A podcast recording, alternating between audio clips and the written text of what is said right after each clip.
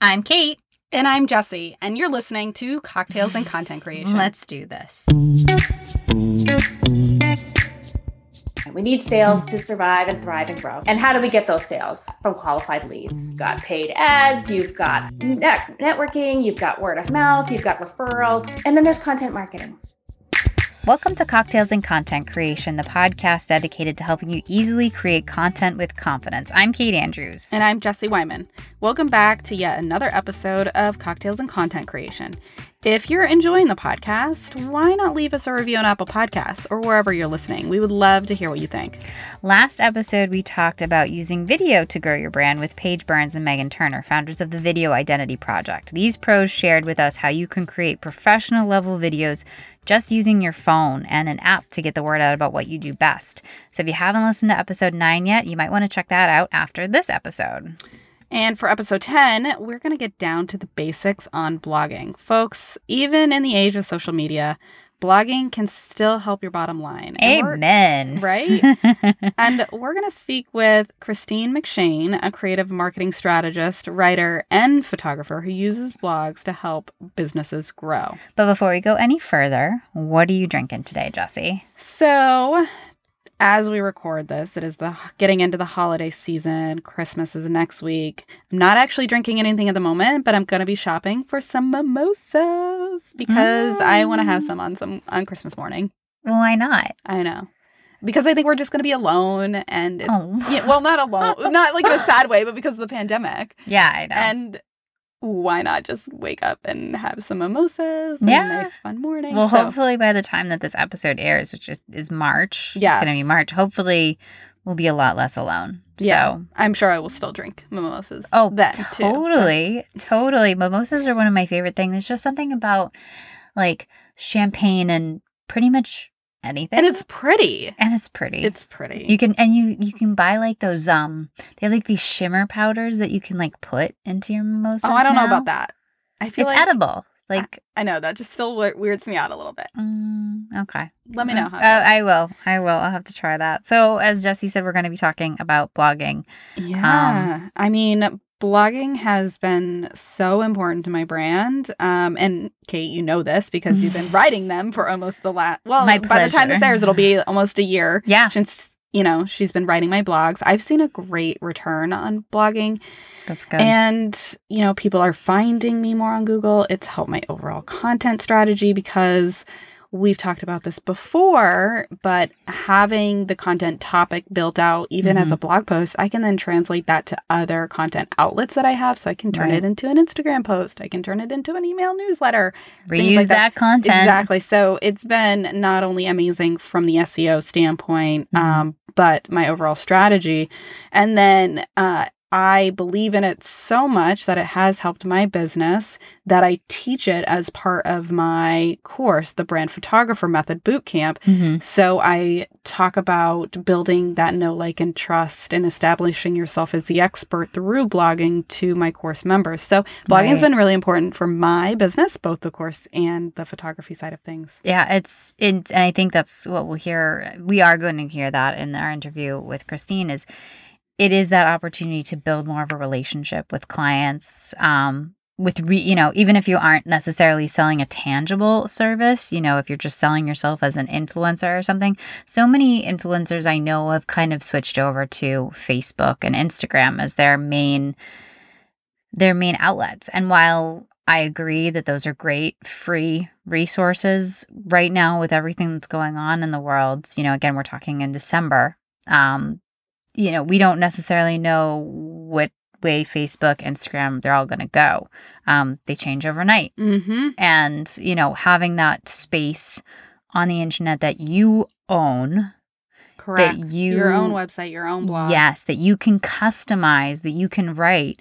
Um, it's so important. You know, I've been blogging since 2017. I was just going to say, you've been blogging for a while now. Yeah. And, you know, and I said this you'll hear this in the interview. I said this to Christine when I when I first started blogging, you know, I'm a trained writer, so and and I used to write for newspapers and television, so I had a built-in audience. When you're talking about writing for the internet and owning that own space, you're not necessarily guaranteed an audience. You know, you have an outlet, but how does that mean you're going to actually get people to like pay attention to you? Yeah. So when I started, I was just taking my my good writing skills which obviously i'm Just not throwing it out to the universe. just throwing it out to the universe and seeing what stuck. And there's so much more involved with it. So i was really excited when she reached out to us and um I wanted to talk about this because you know i could talk about it till i'm blue in the face and we pretty much did in the interview. Um but it is it's really important to know what to do. How to, seo is a big thing. It's not just it's it's not just SEO, which was news No. to me.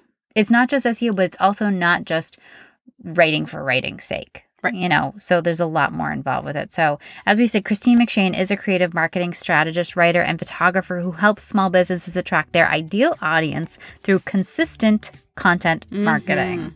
Using her custom process, she combines copy strategy and branding photography to help small business owners stand out online, which is what we all should be doing. Mhm. Today, she's going to share with us why we all should be blogging for our business.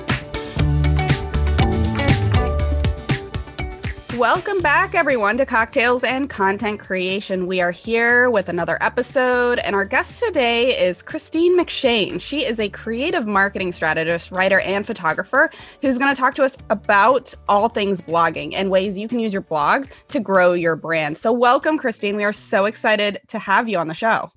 Thank you guys. I am so excited to be here. Very fun. Awesome. So we usually like to start off with um, one question. And Kate, what's what's the question here? Well, if it wasn't 11 o'clock in the morning, what would you be drinking if you were having a cocktail or something? Or what were you drinking now? Just what are you drinking? Ah, well, I Cocktails and love, content love, love that question. I love that question. Um, uh, I can't live without my coffee. So um, right up until noon, it is like coffee, coffee, coffee. I'm a coffee lover. I love it. But I love this question because I do love cocktails. Uh, so this was um, You're and a perfect for the show. Perfect. Uh, my favorite cocktail actually is the summer cocktail. Um, my I, we like to drink gin and tonics out on the deck. Um, Mm. It's very refreshing. It's kind of old school. It's kind of a throwback. I think my grandparents drank them, but um, we just love them. I love them. Um, in the winter, I usually stick with good old fashioned red wine. So um, I have my seasonal. I have Yeah. seasonal. I find that cocktails are very seasonal. My husband is a big gin and tonic guy. And so I Ah. remember the first time I tried gin, which was like in my early 20s. We've talked about this. And I, I was remember like- this. Ew, I don't, I was like, I don't like it. Tastes like Christmas trees because Yes. it's from the juniper berry, which is It is. like, and so he's like, I've never heard anybody say it tastes like Christmas trees. And I was like, it does. But now it's actually grown on me. And like when you do it with like certain other herbs and uh liqueurs and everything, like uh I think it's a Tom Collins, right? A Tom Collins. Yeah, you can get a little fancy with that. Mhm, Yep. Mhm. I can do that. So but The yeah. queen has her own gin because her favorite is a gin and tonic, I believe. So, Ooh. That wouldn't surprise me. That no. yeah, that's and I think she starts drinking right around now, too. So, God save the queen, guys. God save when you're the queen, you can do whatever you want. Exactly. Life is good. Life is good. So, now that we've established the most important question of the podcast, uh, Christine, tell us a little bit about uh, who you are and how you've kind of gotten to where you are today. Sure, sure. So um, I am the owner of Christine McShane Creative, which is um, I call myself a creative content marketer, and I help small business businesses create genuine content on a consistent basis, and that's kind of the key um, to attract their ideal audience and grow their visibility. And I do that in a couple different ways. Um, I help them with some done for you content, whether it's content writing or their brand photography. Um, a lot of times it's both. Um, and I also offer some coaching and training along the way for the people who um, want to do it for the, themselves for whatever reason, whether they just enjoy doing it themselves, they want the control of doing it themselves, or they don't have the budget to really outsource. So um, that's what I do. I've been doing that for the past 10 years. Um, I, like most people, had started off in like a corporate job. I was, I went back and got my MBA. I was working um, in the corporate world, and I and I did love it. But I've always had this calling, even as a little girl, um, to be an entrepreneur. And I've always written. Um, my dad was an English professor, so I always saw him writing. My mom was an artist, so I always saw her creating. And uh, about 10 years ago, I decided to answer that calling and um, and pursue this line of business. So it's it's been a it's been a crazy journey, and I love it. I absolutely love it. I love that story. The fact that you knew that you wanted to do this since you were a little girl. Like when I was little, I wanted to be a veterinarian, and that obviously is not what I'm what I'm doing. I mean, I remember. Ta- and I, and I, always wanted to do this. I dragged my little sister around the yard, taking pictures of her with like my parents' camera. Um, and my mom is doing the like clean out of her house so she keeps bringing me these boxes like you know you know your parents do that like here's your old prom dress and here's this and she'll bring me boxes of the things that i wrote so it was always sort of yeah and going to happen. It was always in the back of my mind I think that's so refreshing because so many people that we've had on this podcast, and I mean, Jesse and I uh, are living proof of this that, you know, we've started out in one um, profession, then we've pivoted to another one to have somebody on here that has done this for the past 10 years. I mean, I know you, you, you did, you know, you get your MBA and everything, but to go from the past, to do for this for the past 10 years, I think that's a, that's our first, Jesse. Yeah, yeah. I oh. it's encouraging. It's very encouraging and inspiring for sure. I have to say. Now, yeah. why blogging? I mean, that's music to my ears as someone who's had a blog for three years right. and who's recently started offering like content writing and copywriting services. Right. Why why blogging and who can benefit from it? Well, I, I mean, I think pretty much anybody can benefit for it, um, from it. I mean, there's not many people who can't, and I, I kind of think about it this way you look at it, what do we all want as a small business? We want sales, right? We need sales mm-hmm. to survive and thrive and grow. And how do we get those sales? From qualified leads. And there's a couple different ways to get your qualified leads. And that's part of like your overall marketing strategy. You've got paid ads, you've got net- networking, you've got word of mouth, you've got referrals. Um, and then there's content marketing. And that's a huge piece of it. And that should be a huge piece of it, unless you have an intense amount of money for paid advertisement. Um, content marketing is a huge piece of that. What is it? Just and, briefly, what is content marketing? Just so sure. Con- yeah, content marketing is like a, a, little piece of the overall marketing strategy. It's where mm-hmm. you're actually putting out content to the public, to your audience that people can learn learn all about your business they can learn from you it's mm-hmm. basically building that know like and trust factor so i'm sure you've heard that expression people like to do business with those that they know like and trust oh yes i mean i certainly do business that way well before i was a business owner. Like i wanted to do business with people who i trusted. I knew them already. It's the same with the hiring process. So and really that's what you're doing with content marketing. It's what we do as business owners on social media on you know uh, with um, connecting with people online with networking. Um, posting blogs is just a part of that so I, I, kind of look at it as a piece of the overall puzzle.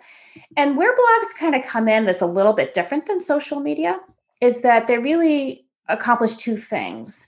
One is um, if seo is important to you it helps you get found online. Um, yeah.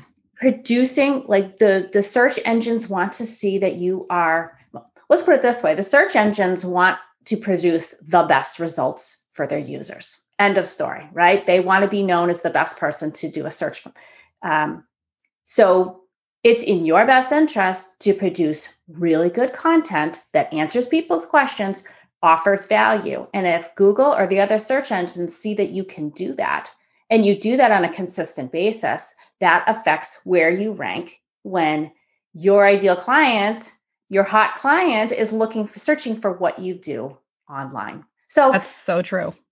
Right. So that's like one piece of it is producing real valuable content to be found. You know how I talked about we all need warm, qualified leads, right? So there's two ways you can do it. You can be there for the people who are looking for you or you can sort of promote yourself out there for the people who may not even know they need your service but then once they learn about you and they get to know you and they start thinking um, about it then they then you warm them up that way and that can be um, by producing blogs and then posting them on your social media and have them shared. And then people start to learn about you. So when i first started a business i had no idea what a business coach was. I didn't even know that was a thing.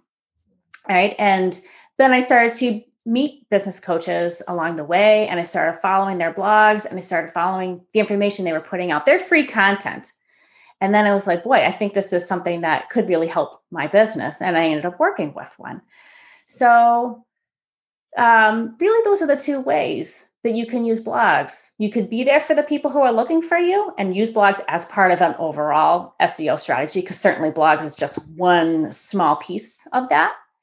Mm-hmm. And you can also create real content that people just stumble upon or share with their friends and grow your reach that way. So I, I think that's really interesting point and i never really thought about it in the in the two way format i definitely thought about it in number one and that's why yeah. i have kate write my blogs is because that's ultimately what i wanted to do and i just wasn't doing it i needed somebody yep. to help me it was just a capacity issue um, but then the promoting yourself and that ability to build that know like and trust factor i know i've heard from other marketing specialists that you need to see something roughly seven times on average, seven times for you to make that decision to purchase it. And it could be very simple. Like I always talk about this with my husband. He bought this like tool for his mountain bike and he like saw it online, right? He saw it online once.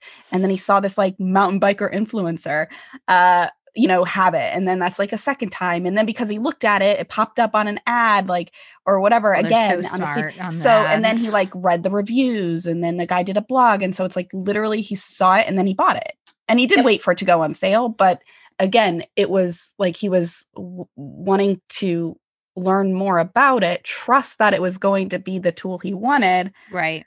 So I will I like that you brought up that point because I don't I think people don't necessarily realize the value in consistently producing that type of content to be part of that sales funnel, really.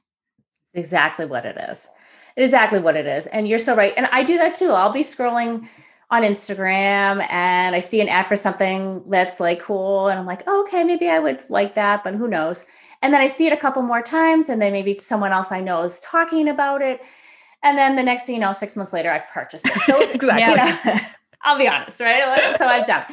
Um, but it kind of speaks to it is content marketing is the long game, right? This is yeah. not just like you're saying with your husband's experience. Like he saw it, then an influencer talked about it, then he read a review. Like content marketing is a long game for, for sure. And, and and and blogging is too. It's not like you're gonna throw up three or four blogs and all of a sudden all this traffic's gonna come in and two two weeks later. And mm-hmm. you know, anyone who works with an SEO expert, SEO is a long game. It takes six months to get to where you want to be.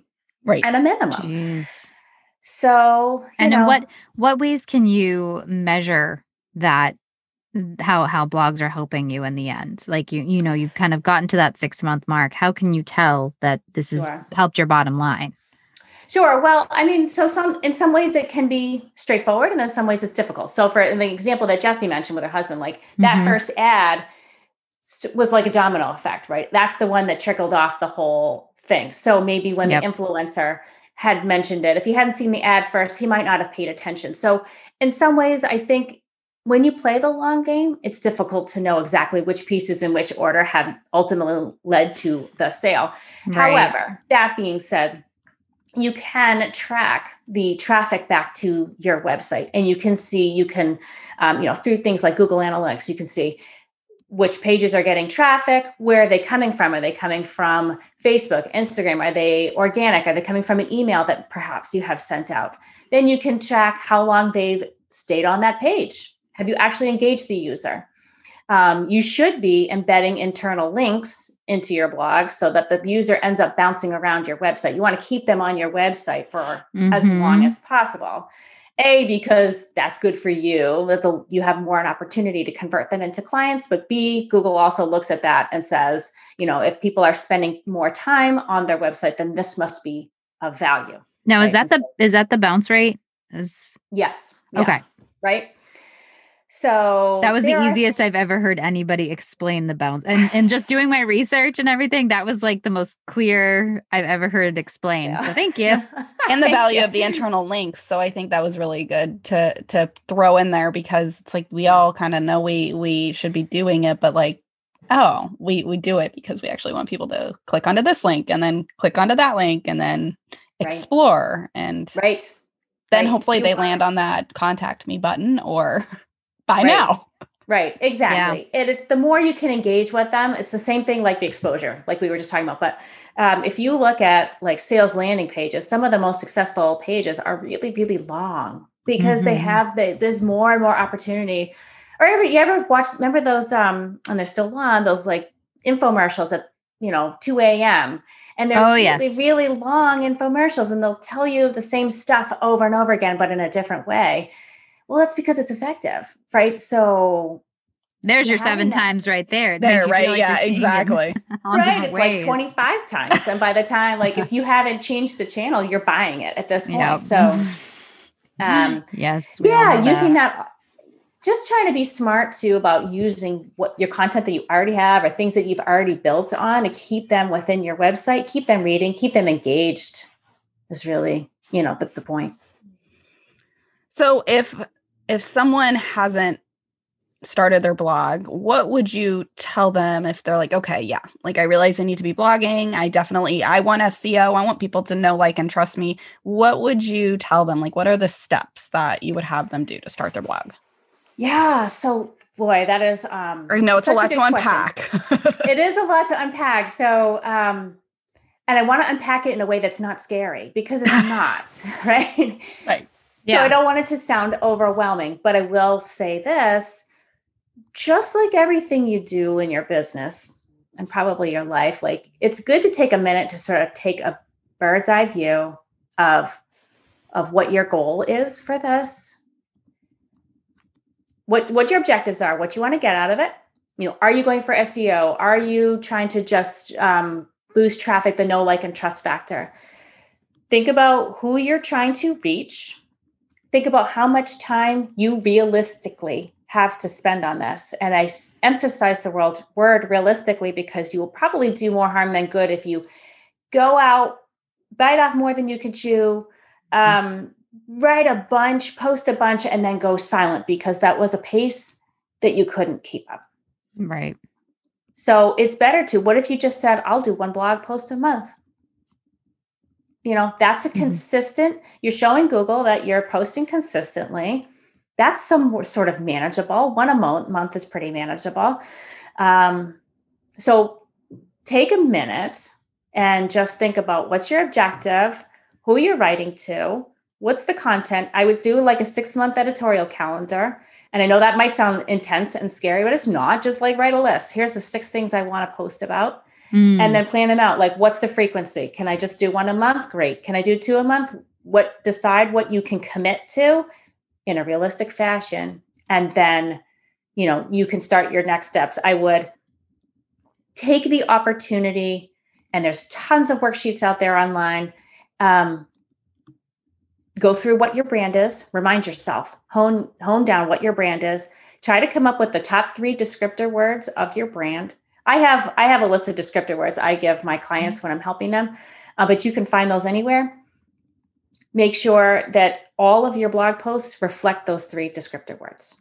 Now, can you? I'm not sure I've come across that phrase yet. Descriptor words. Can you just Sure. explain a so little bit if of that? I asked you, right? So, um, what are the top three ways you would describe? What are the top three? Um, people use also like core values. Oh, okay. um, Okay. Right? So i might say um, you know my brand is um, professional ex, you know experience knowledgeable and approachable or flexible. Maybe i would pick those four words for my brand. Other people have other descriptors they might say i am edgy and i am high tech and i am modern. Other people might be like i am artsy and i am whimsical and i am free flowing everybody has a Okay. brand right? That makes you different. So think about really take a minute just just think about what is my brand write that down put it on a sticky note and stick it up on your desk and everything you do anything content wise should match that always. Um, but for your blogs i would think a little bit about your tone. Are you going to be conversational which a lot of blogs are? Are you going to be more informational like a brochure? Like think about this be intentional just write that Yeah. down. It's not hard and then you sort of have like your guidelines you have your guideposts like okay this is who i am Who am I writing to? Um, what's going to be the tone? How often am I going to do this? So that you have set set up a little bit of a structure for yourself, so it doesn't feel so overwhelming. I think a lot of people get overwhelmed. Oh right. Yeah. So no, I think that yeah. I think yeah. So I, I I'm taking I'm taking notes as we're as we're doing this. um. So really, yeah, who, who you are as a business owner, who mm-hmm. you're you, you hope to write to or reach, then establish sort of a how often you know, and and that can be really based on the individual and what's practical that you can sustain. So I think the takeaway from that I got from you is set something up that you can sustain because it is such a long game. And then um, what's your tone? Yeah. You don't want to burn. I I like that you don't want to burn out. Yeah. Because no. there's so many times where I'm trying to post a couple of times a week and then there's a week where I just don't. I'm not gonna. I'm not gonna lie. That's right. That's right, what happens. Right, and there's the reality of that. And as a business owner, you just have to give yourself some grace. But I think. Oh yeah. I think consistency totally. is so important. And I think to miss a week, and I, and I advise people like this with with social media too. But mm-hmm. if you're blogging or posting social media or anything they're producing, you're going, yeah. going, going, and then you stop for like three months, four yeah. months. Yeah the reason why I say you do more harm than good is that if people are going to your website or your social media profiles and they're like, maybe they've heard about you, maybe they're checking you out and they want to do business with you, and you've gone yeah. radio silent for like two months, three months, six months. I've gone people's profiles or blogs and it's been like I've year, done the same thing. Oh yeah. Right? Same thing. Yep, totally. Kind of turns you head, off a little bit. It does. It yeah. does. In the back yeah. of my mind, I'm going, are they still in business? Have they changed focus and they're doing something else? And that's why they stopped so that's why I say just pick what you can do mm-hmm.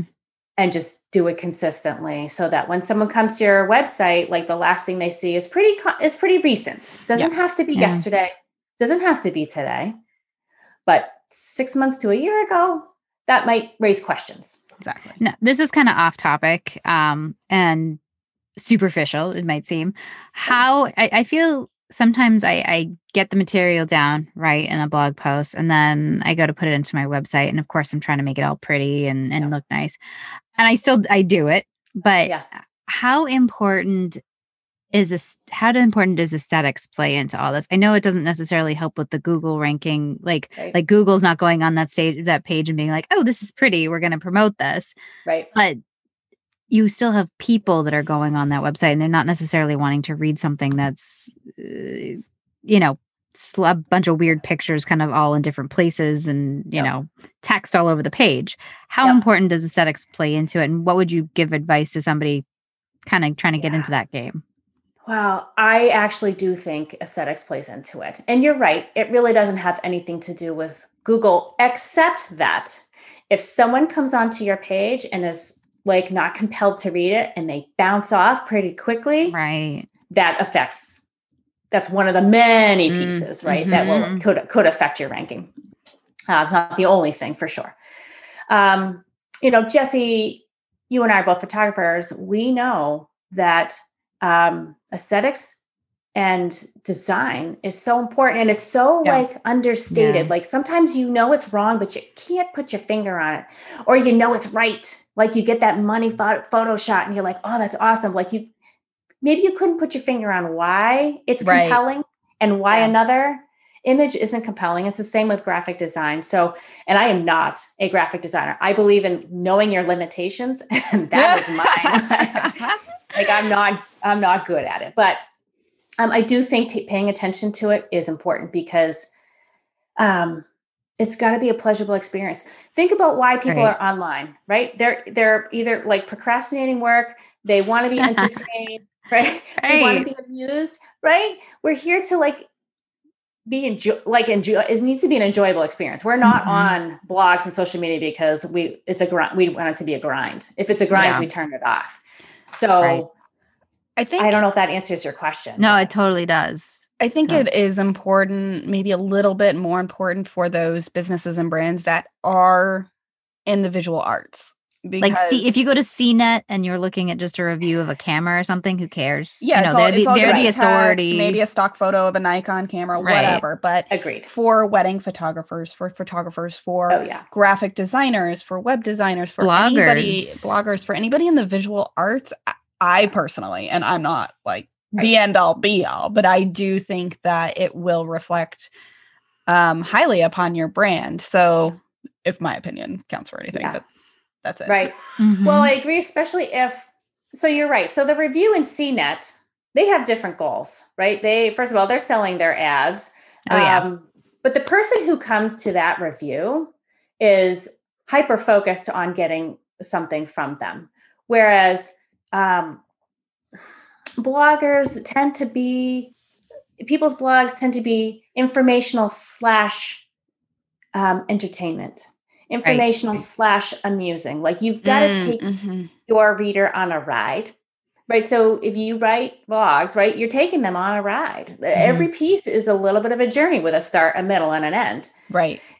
Um so yeah and especially jesse if you've got a visual I mean, if you have a any sort of visual or creative, you've got to or you've got to evoke emotion. I mean, people mm. people people buy with emotion, right? Mm. We we think yep. we make these logical decisions about purchasing, but we don't. No, it's, it's all, all no. it's all emotion.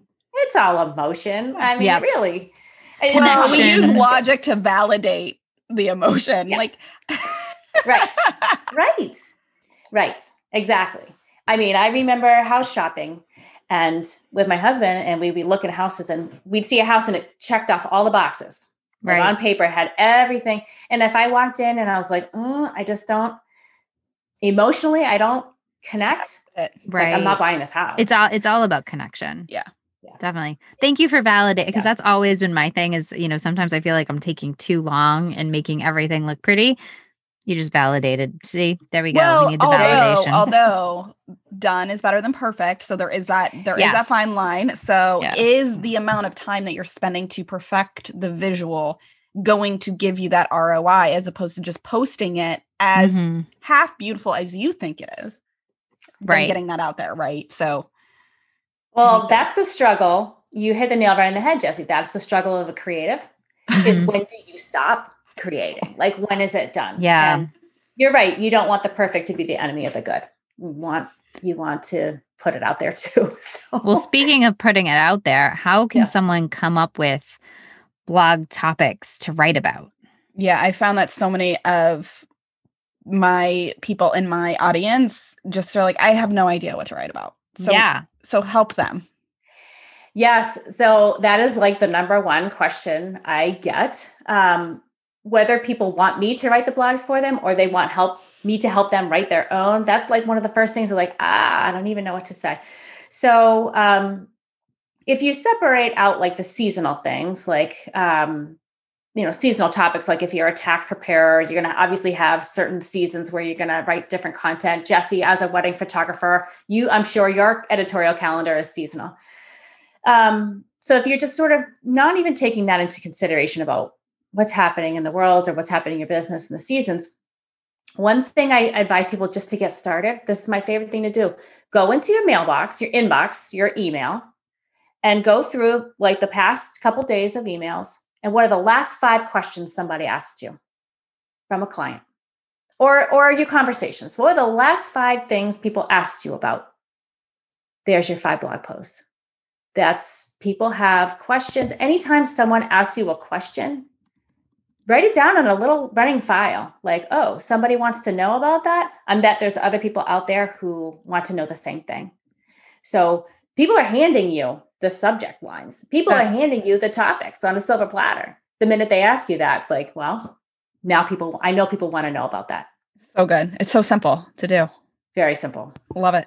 I think it's very a feeling that people are like it's it's like when you get in front of a microphone and you know you've just had a conversation with somebody and you're talking and talking and talking and then as i said you, you get a microphone in, in your hand and it's like what do, what do I say? What do I do? I, I have a feeling it's very much like that, where you know you, you get into a, a a comfortable conversational setting, and the ideas flow. Um, you know, which I think a lot of solopreneurs don't necessarily have. Um, a connection with somebody that they can just you know hash ideas out so right. maybe they're stuck like that um, yeah. we actually had talked about having um, a business bestie a couple episodes ago you know having somebody mm-hmm. that you can kind of like chat things out with and so you know that could maybe be helpful for some people. Yeah. Um, but just having that platform can can seem daunting to people. Now, what about sorry, I have a follow-up question to that. Yeah. Um, what if what if you're just starting out? I'm thinking of like some some of our audience members maybe just starting mm. out and let's say they don't have a big audience. Let's say nobody's asking them questions. Well, like okay. what's another what's another I, I just just thinking about they're like, well, what if nobody's asking me questions? What do I right. do? Yeah. What would you say? What's another way that you can think of, you know, blog sure. topics to write about? So as part of what I had said, like overall, think about who you're talking to, right? Yeah.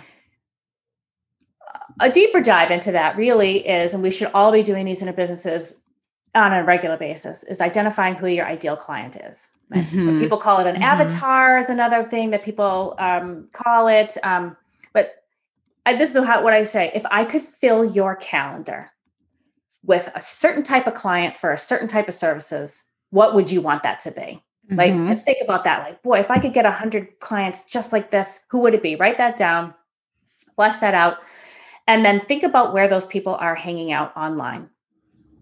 Are they, you know, um, what forums are they visiting? What platforms are they on? What content are they consuming?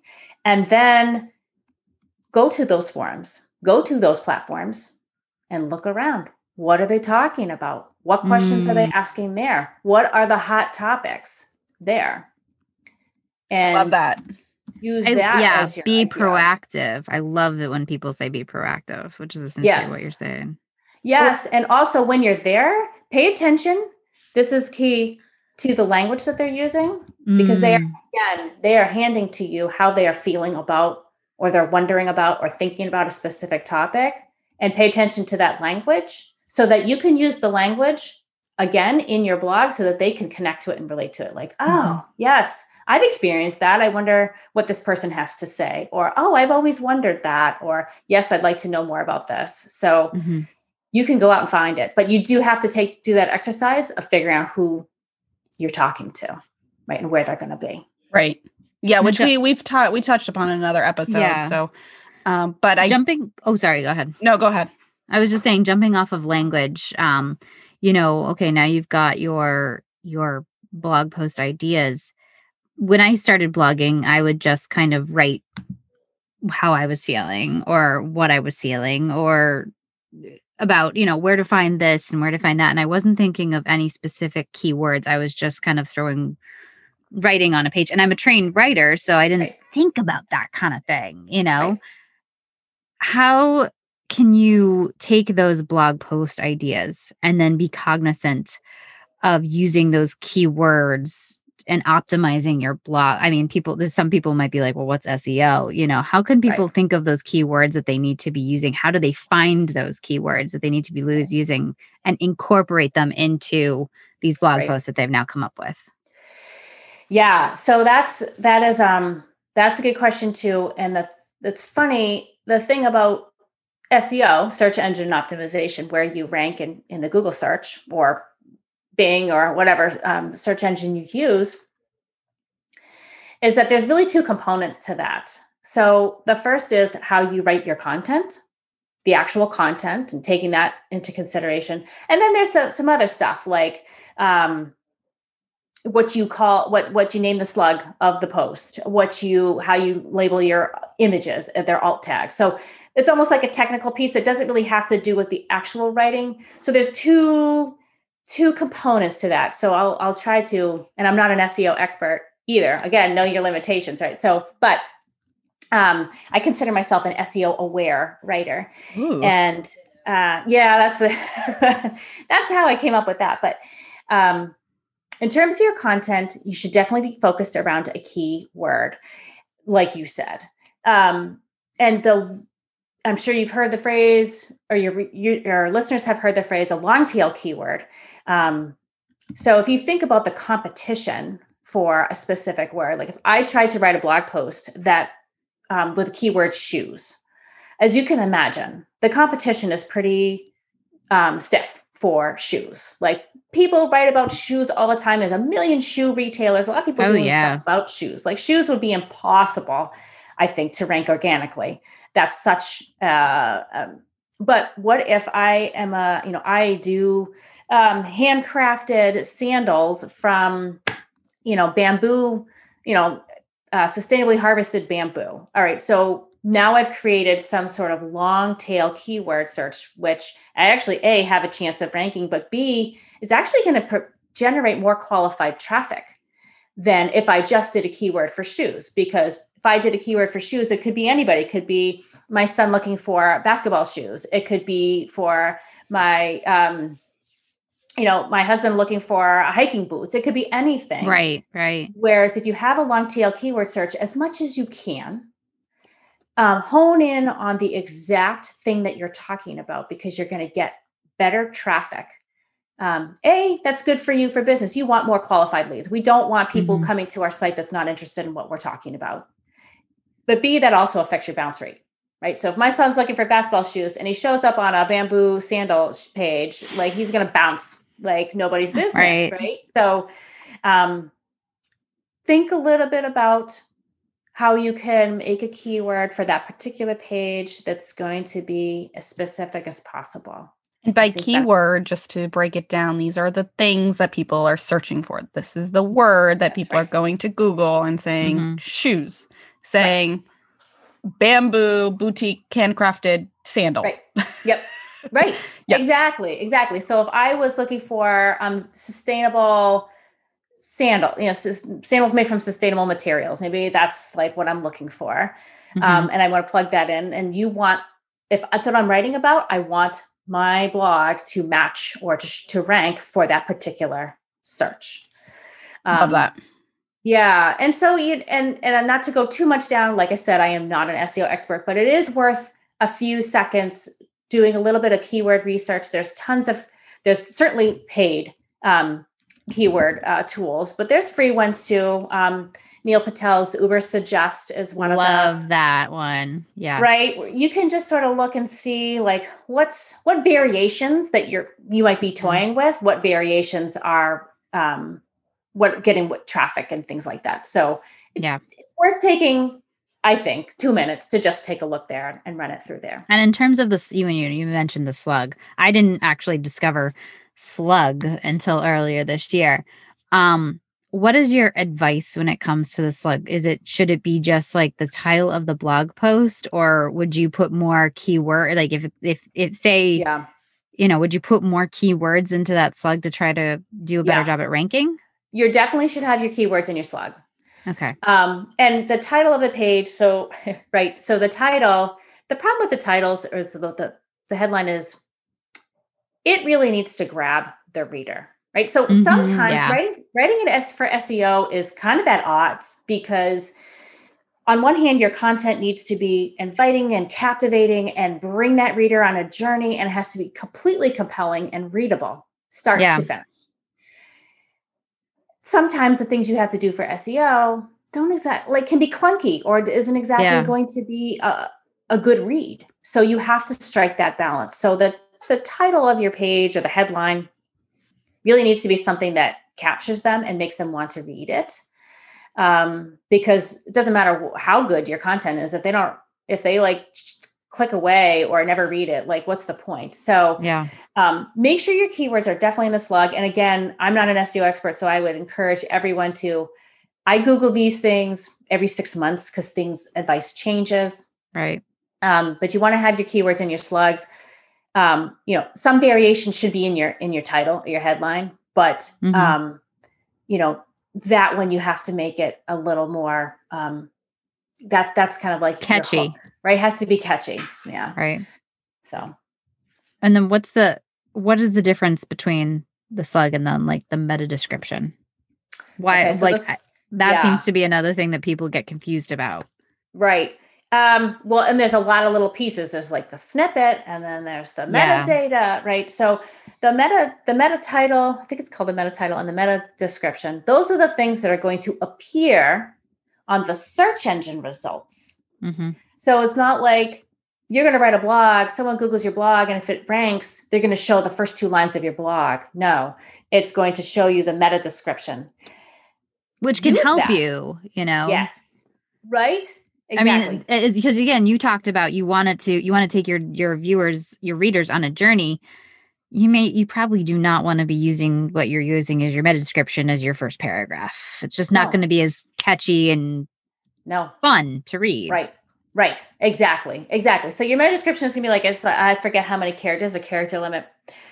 Um, but that's like your that's like your 30 second your glimpse are they going to click it or not because they're going to Oh. read that headline right and they're going to read that little and that's that's you're trying to tell them what you're going to tell them and make them So want you want it more.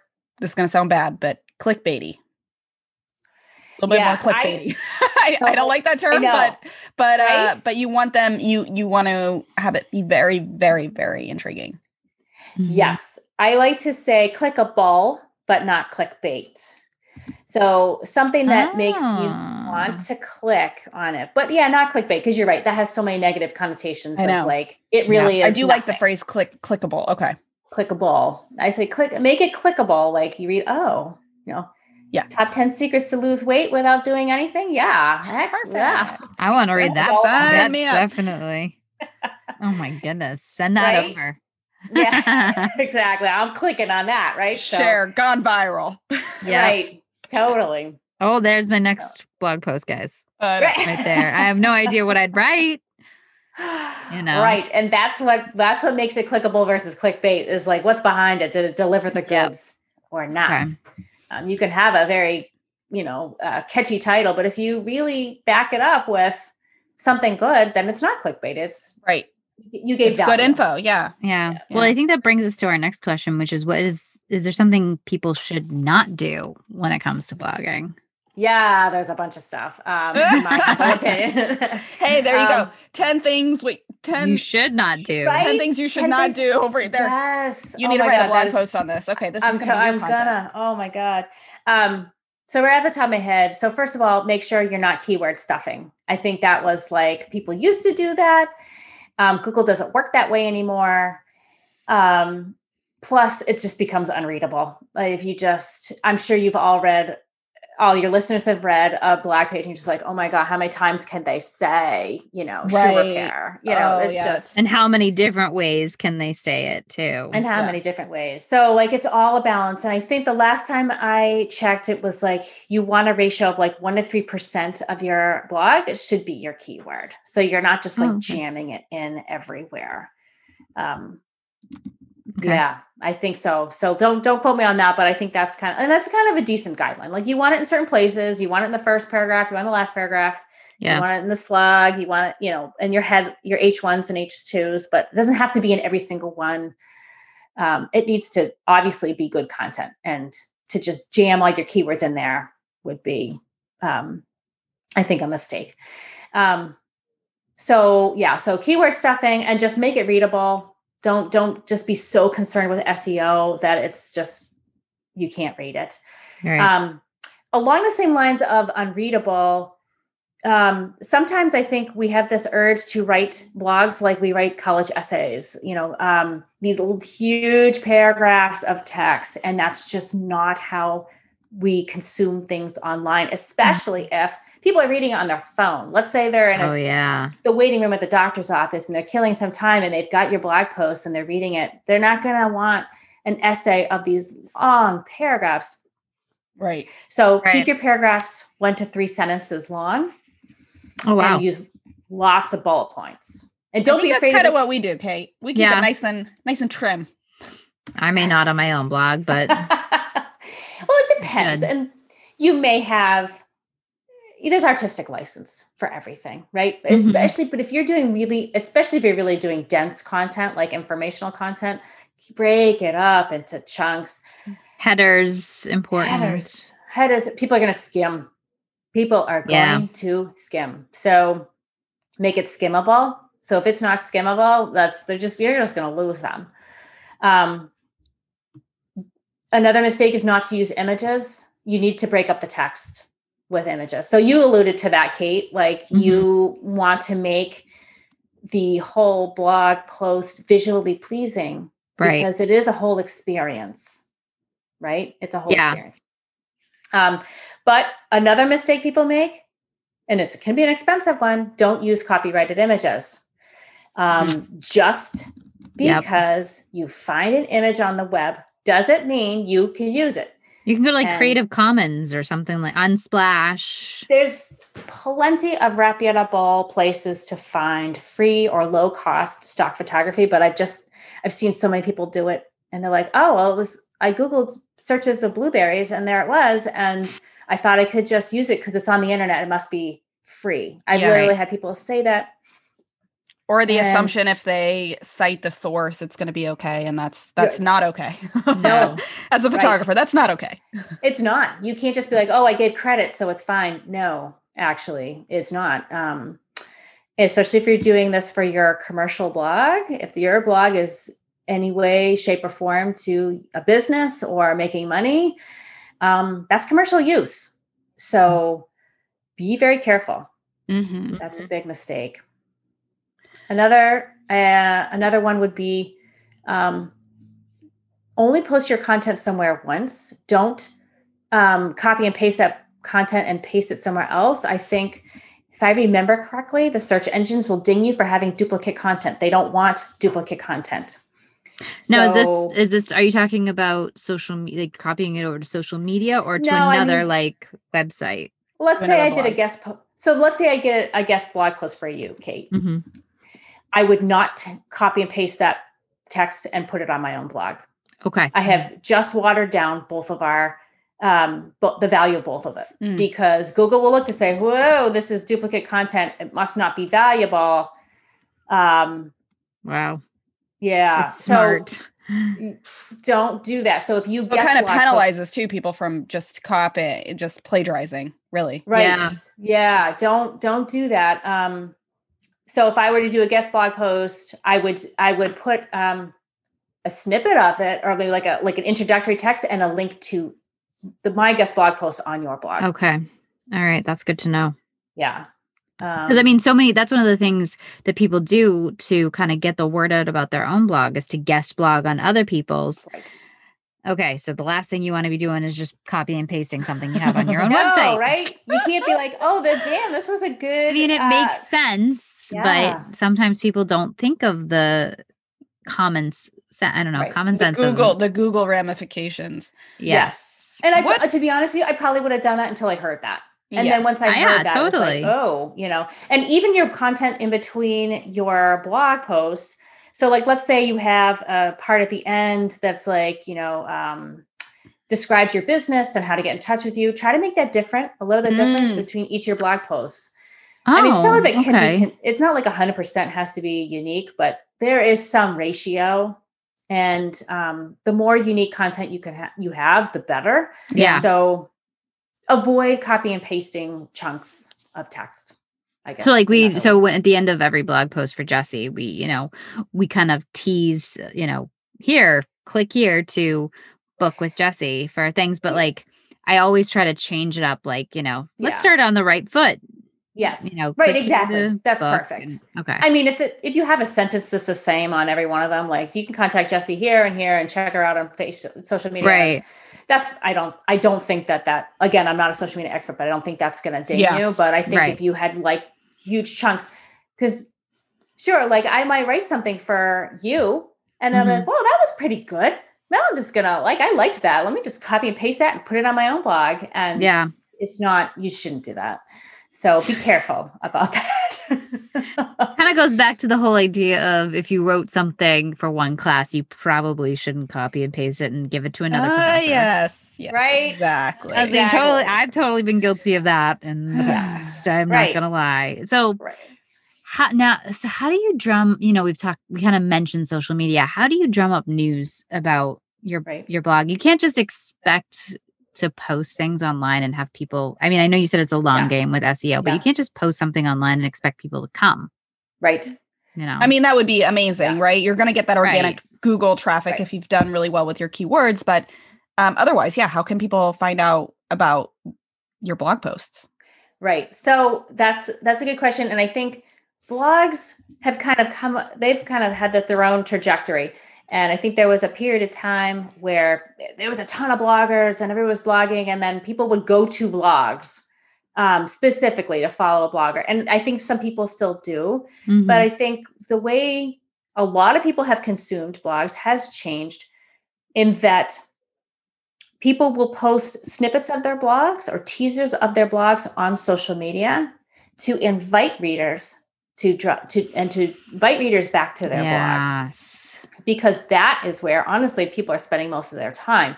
Mhm. So LinkedIn, you know, certain platforms like Facebook, LinkedIn, um, Twitter, and Pinterest all allow you to link back to a website. Instagram's not so great because it doesn't allow you to. I mean, you can have a link in your like, bio. Link in bio, right? That can And- that can deter people sometimes. it can. An It's extra step. Seriously, is the Yeah. Unless extra you're step. unless you're fortunate enough to have what is it 10 10k you need for the swipe up. right, Uh, yeah. you- right, exactly. If it's ten thousand followers, and then you can do the swipe up in the stories. I think That's but, um, awesome. which is great. But um, for the people, Not all of us don't have of that, it. Right. So, you know, if I wrote a blog post, I don't expect that all of my followers are just going to like come running to my website every month to see if I have a blog post up. But what I would do is post that blog post on all of my social media platforms with like a little bit of an introductory text, like, uh, you know, maybe it was this like top 10 things people should do with their blogs. And I'll be like, Yeah. oh, are you doing these things? Click on, you know, here's my top 10 things you shouldn't do in your blog. And then they click on that through social media and it goes to my website. And if I've done my job well, they're kind Yeah. of kind of linger on my website once they get there. Right. Does that Now- make sense?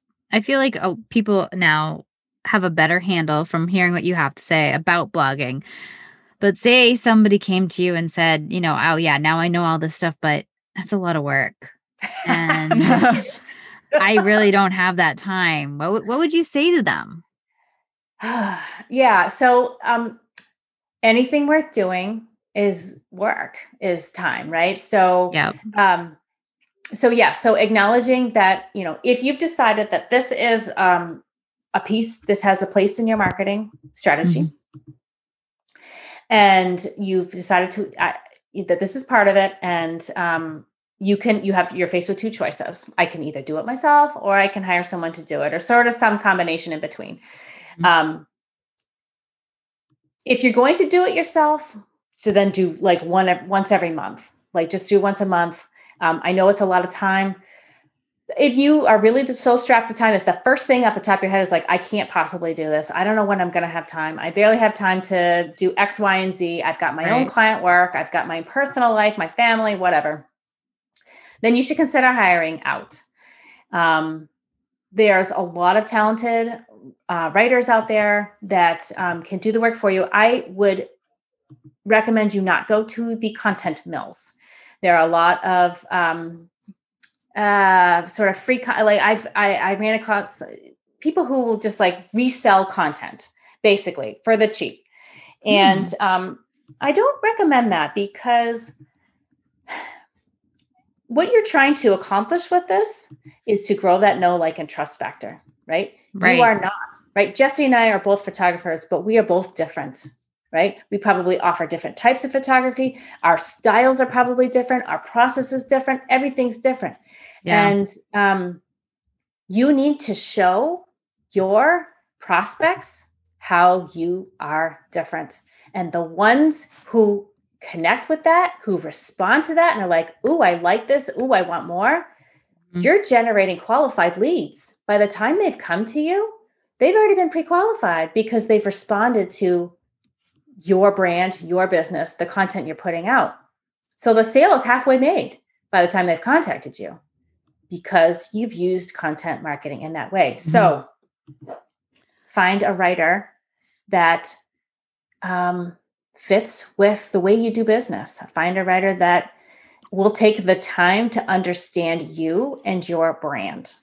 And they're not just going to whip out any old content, they're going to whip out your content so you can pre qualify those leads. Um, that would be my recommendation. What's really, you're totally on point to that because I have Kate write my blogs for me. And I just basically, we have a great process in place. And, Mhm. but she's not only been a client of mine when I used to shoot weddings, I shot her weddings. Like she knows my business inside Yeah. and out And, And your so- voice. and my voice.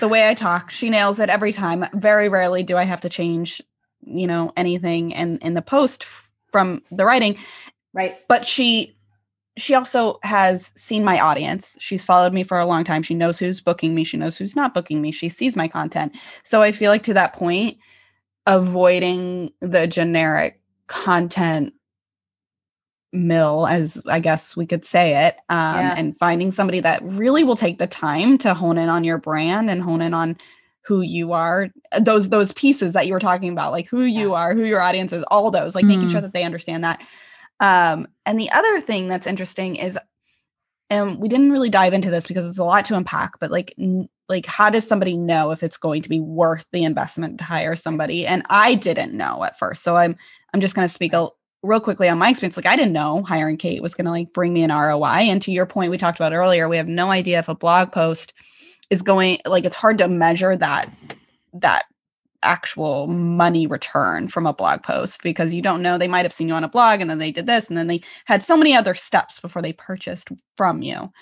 But what I can say and what I try and pay attention to in my own business is I have on my lead form how did people find me? And this year, since Kate's been blogging for me almost an entire year now, uh, next March it'll be a year, I'm getting more of those. I found you on Google. I've been noticing that. Found you on Google, found you on Google, found you on Google. I'm like, sweet. So that to me is enough. They may not end up turning into a client, but that has worked for me. Right. Right. And if they've if they found you on Google and they're coming to your site and you're reading your content, by the time they pick up the phone and call you, because people are going to do their due diligence. By the time they picked up the phone and called you, if they've gone through all the blogs that Kate has put together for you, and if she's reflecting your brand they're already like I, I i think i connect with Jesse. like this is the person i want. They want to connect with that mm-hmm. person. They don't want a photographer that feels off or they just doesn't jive with with them. So yeah it's effective. It's just it's not like you're going to run a paid ad and then see how many clicks and how many people bought that right. product that widget that time from that one ad or one, right. one ad can and i do think i do think setting that that expectation to you know understanding like okay you might need to give it time. It's a longer game. So if you do plan on hiring somebody making sure that you understand like okay if they write one, one blog for, post for you the value there is you're saving time. But as far as like getting any noticeable like returns from that it, it's going to take time. So yes. I knew i knew i was like okay i'll see i'll, I'll give this at least six months see how it goes. Yeah and then reevaluate.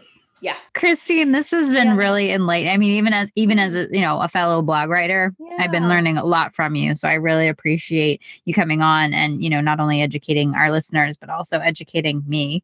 Um, I think yeah. it's always important to learn something new every day. And I hope all of our listeners have learned that, you know, blogging is an essential part of any business, you know, keeping your website updated. Because one of the things you said that really resonated with me is, you know, if you keep a blog updated, people are going to know you're still in business, you're still there, you're still present. And, you know, part of that no like, and trust factor is being present for people in their right. lives and in whatever service they're going to employ you right. for. So there yeah. you go.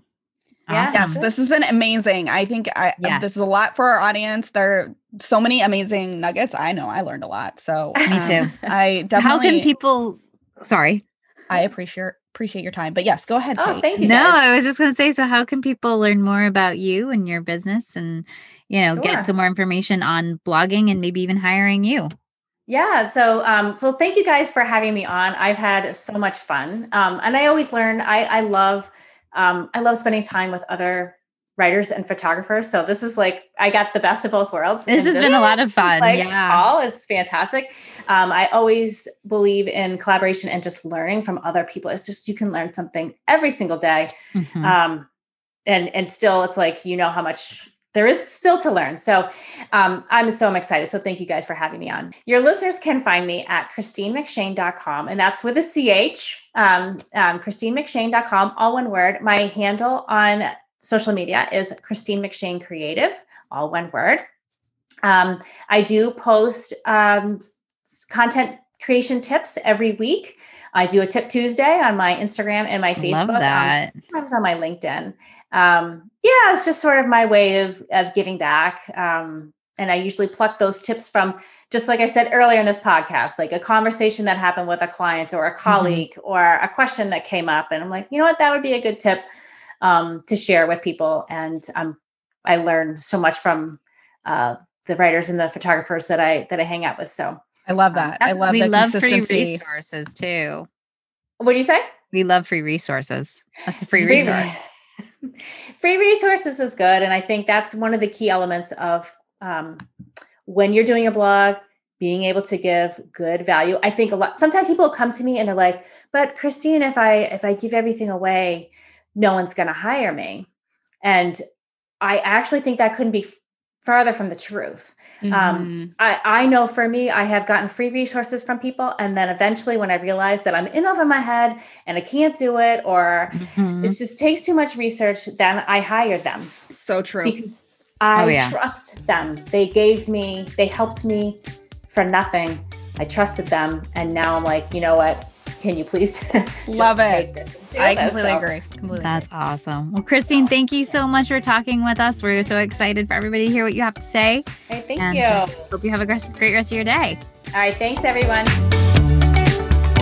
It was really great to talk with Christine about something that is so close to my heart. Mm-hmm. This blogging. is right up your alley. I know. Well, as I said, I could talk about it for hours. So many I'm... good nuggets, though. And we did. We did talk about it for a while, but we're hoping that everybody took uh, something out of that. Which I mean, some big things for me was um, that this is a great way to market yourself, which you know you and I know, but I feel like a lot of people don't think about blogging as as a marketing strategy.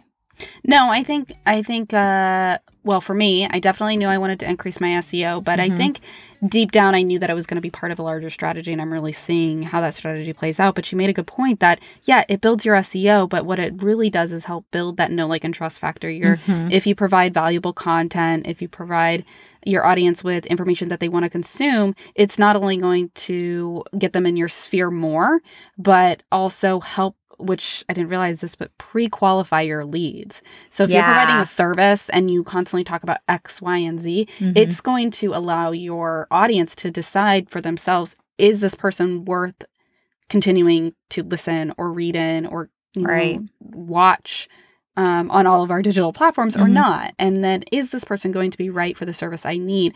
And either decide yes or no and if it's a yes then then hopefully they get in touch with you. I feel like the like the internet has opened up such a um an opportunity for information. Years ago maybe you might have bought something out of a catalog and it was a very short description about what the item was and maybe it seemed very self-explanatory.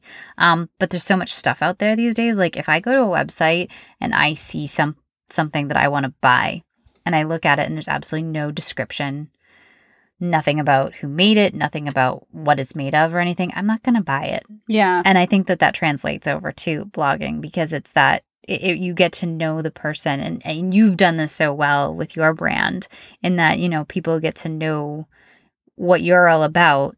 And with branding photography, that's so important that you guys sync up because let's face this, you don't want somebody taking pictures of you that you don't like. Exactly, because we're going to spend a little bit of time together. Yeah, I know. And not that anybody could not like you, but you know, there are people that you might not sync up with, you know? One of the things I loved about um, Christine's interview was that um, coming up with content ideas. We've talked about this in yes. past episodes, but her approach, her her suggestion mm-hmm. was so easy. Was just yeah. to go back and f- find five questions that people have asked mm-hmm. you. Go mm-hmm. back through your inbox, go back through your DMs, see what people are asking you because that's what they want to learn about. So right then and there, you have five things. But you had a great follow up question to that is what if, because I was thinking to myself, you know, I have high traffic days where I do get like people mm-hmm. asking me questions. And then there, you know, especially during the holidays when people are not really like focused. Nobody's asking. Yeah, nobody's asking anything. So you had that great follow up question about, you know, if no one's asking you questions, you know, going out and finding the questions that are out there. Exactly. Being proactive. And I think that's what this whole thing is about. It's not just like throwing something up on a website and waiting for it to resonate with people. Yeah, it does take work. It does take effort. And a long game, you know, six, as she said, six months. I I knew it was that long, but even hearing it again, mm-hmm. wake mm-hmm. up call, definitely. But, you know, I felt also felt very validated when she said that aesthetics are important when it comes to. I know this is not like the biggest deal of the whole interview, but as someone who is a perfectionist and I have just thrown up something if I really need to post it, but it's nice to know that looking professional is still important. Well, so yeah. many people forget that part too. Yeah. And and there is a fine line that I like to remind people it's like done is better than perfect though. There is And that you've balance. had to do that to me a couple of times. is a balance. But especially if you are in the visual arts or anything creative or in a field that, oh, yeah. you know, requires some sort of aesthetic, you know, service that the aesthetic of your blog could possibly qualify or not qualify your leads. If Yeah. they're coming in and they're gonna, you know, they're looking to hire you as a graphic designer and they come in and they read some of your blogs and like it's just it's not well put together, it's Yeah. covered in ads or it's not readable and she talks about what not to do and making it not readable. That was Um, another thing, the keyword stuffing. Like keyword when- stuffing, Ugh. unreadable, big blocks of paragraphs, things like Yeah. that. I mean, we we definitely unpacked a lot. I think I think she did a fantastic job and and, and I think she just told people like if you're if you're gonna blog, you need to do your research too. And it's Mhm. not just that five questions, you know, going back to those five questions that people just have recently asked you. It's making sure you check in on your keywords, you know, using those in your title. yeah. Um, making sure that you're, you know, as you said, you're not just writing huge blocks of task text, making it skimmable. I didn't start using um, headers until last year, and they've substantially changed how I write. And I feel like I'm a cleaner writer, which I think is more helpful to my readers. Mhm. Um, I know you use headers a lot, especially when you're using your numbered posts, which you do a lot of. Yeah. Um, be careful people don't use copyrighted images. I don't even think of that anymore because I'm using either your images for your blog posts or I'm writing for other photographers who are using their own images Yeah. or I'm using my own. So that's And I would something just to remember. put out there that if you're unsure if an image is copyrighted, assume it's copyrighted. yeah, just don't don't bother. and then the whole thing about, you know, being reasonable about how often you're going to blog. You know, just because you do have that outlet out there doesn't mean that you have to be blogging every single day. No. It doesn't no, make a make a schedule that you know you can Mhm. do consistently because as she mentions, it's it's the long game. It is Yeah. a longer term game that you're going to play. Yeah. So you don't want to set yourself up for uh you know periods of drought where you're just too exhausted to do it. So if yeah. if once a month sounds even overwhelming to you, try every other month. Yeah. Whatever you think you can do on a consistent basis so that your audience gets consistent content, whether it's once a month, twice a month, once Mhm. every other month.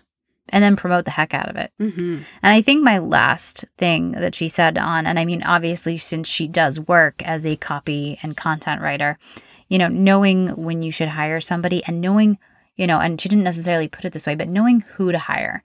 There's so many copywriter services out there that, you know, yes, they are legit, and I'm not taking anything away, but sometimes you really need to connect. Just like as we talked about earlier, like somebody needs to connect with you as a photographer to have a good shoot to Mm-hmm. get that that personality to shine on the camera you need to have that person your personality your business shine on the computer screen on the page so sometimes you're not hiring the cheapest right. of options sometimes you're going to end up putting more money into But ultimately, in the long run, if you put more money into a copywriter that's a better fit, yes then you're going to be saving money on the long run because you're not going to be Mm-hmm. having to turn around and edit all of the stuff they've written because they didn't nail it the first time.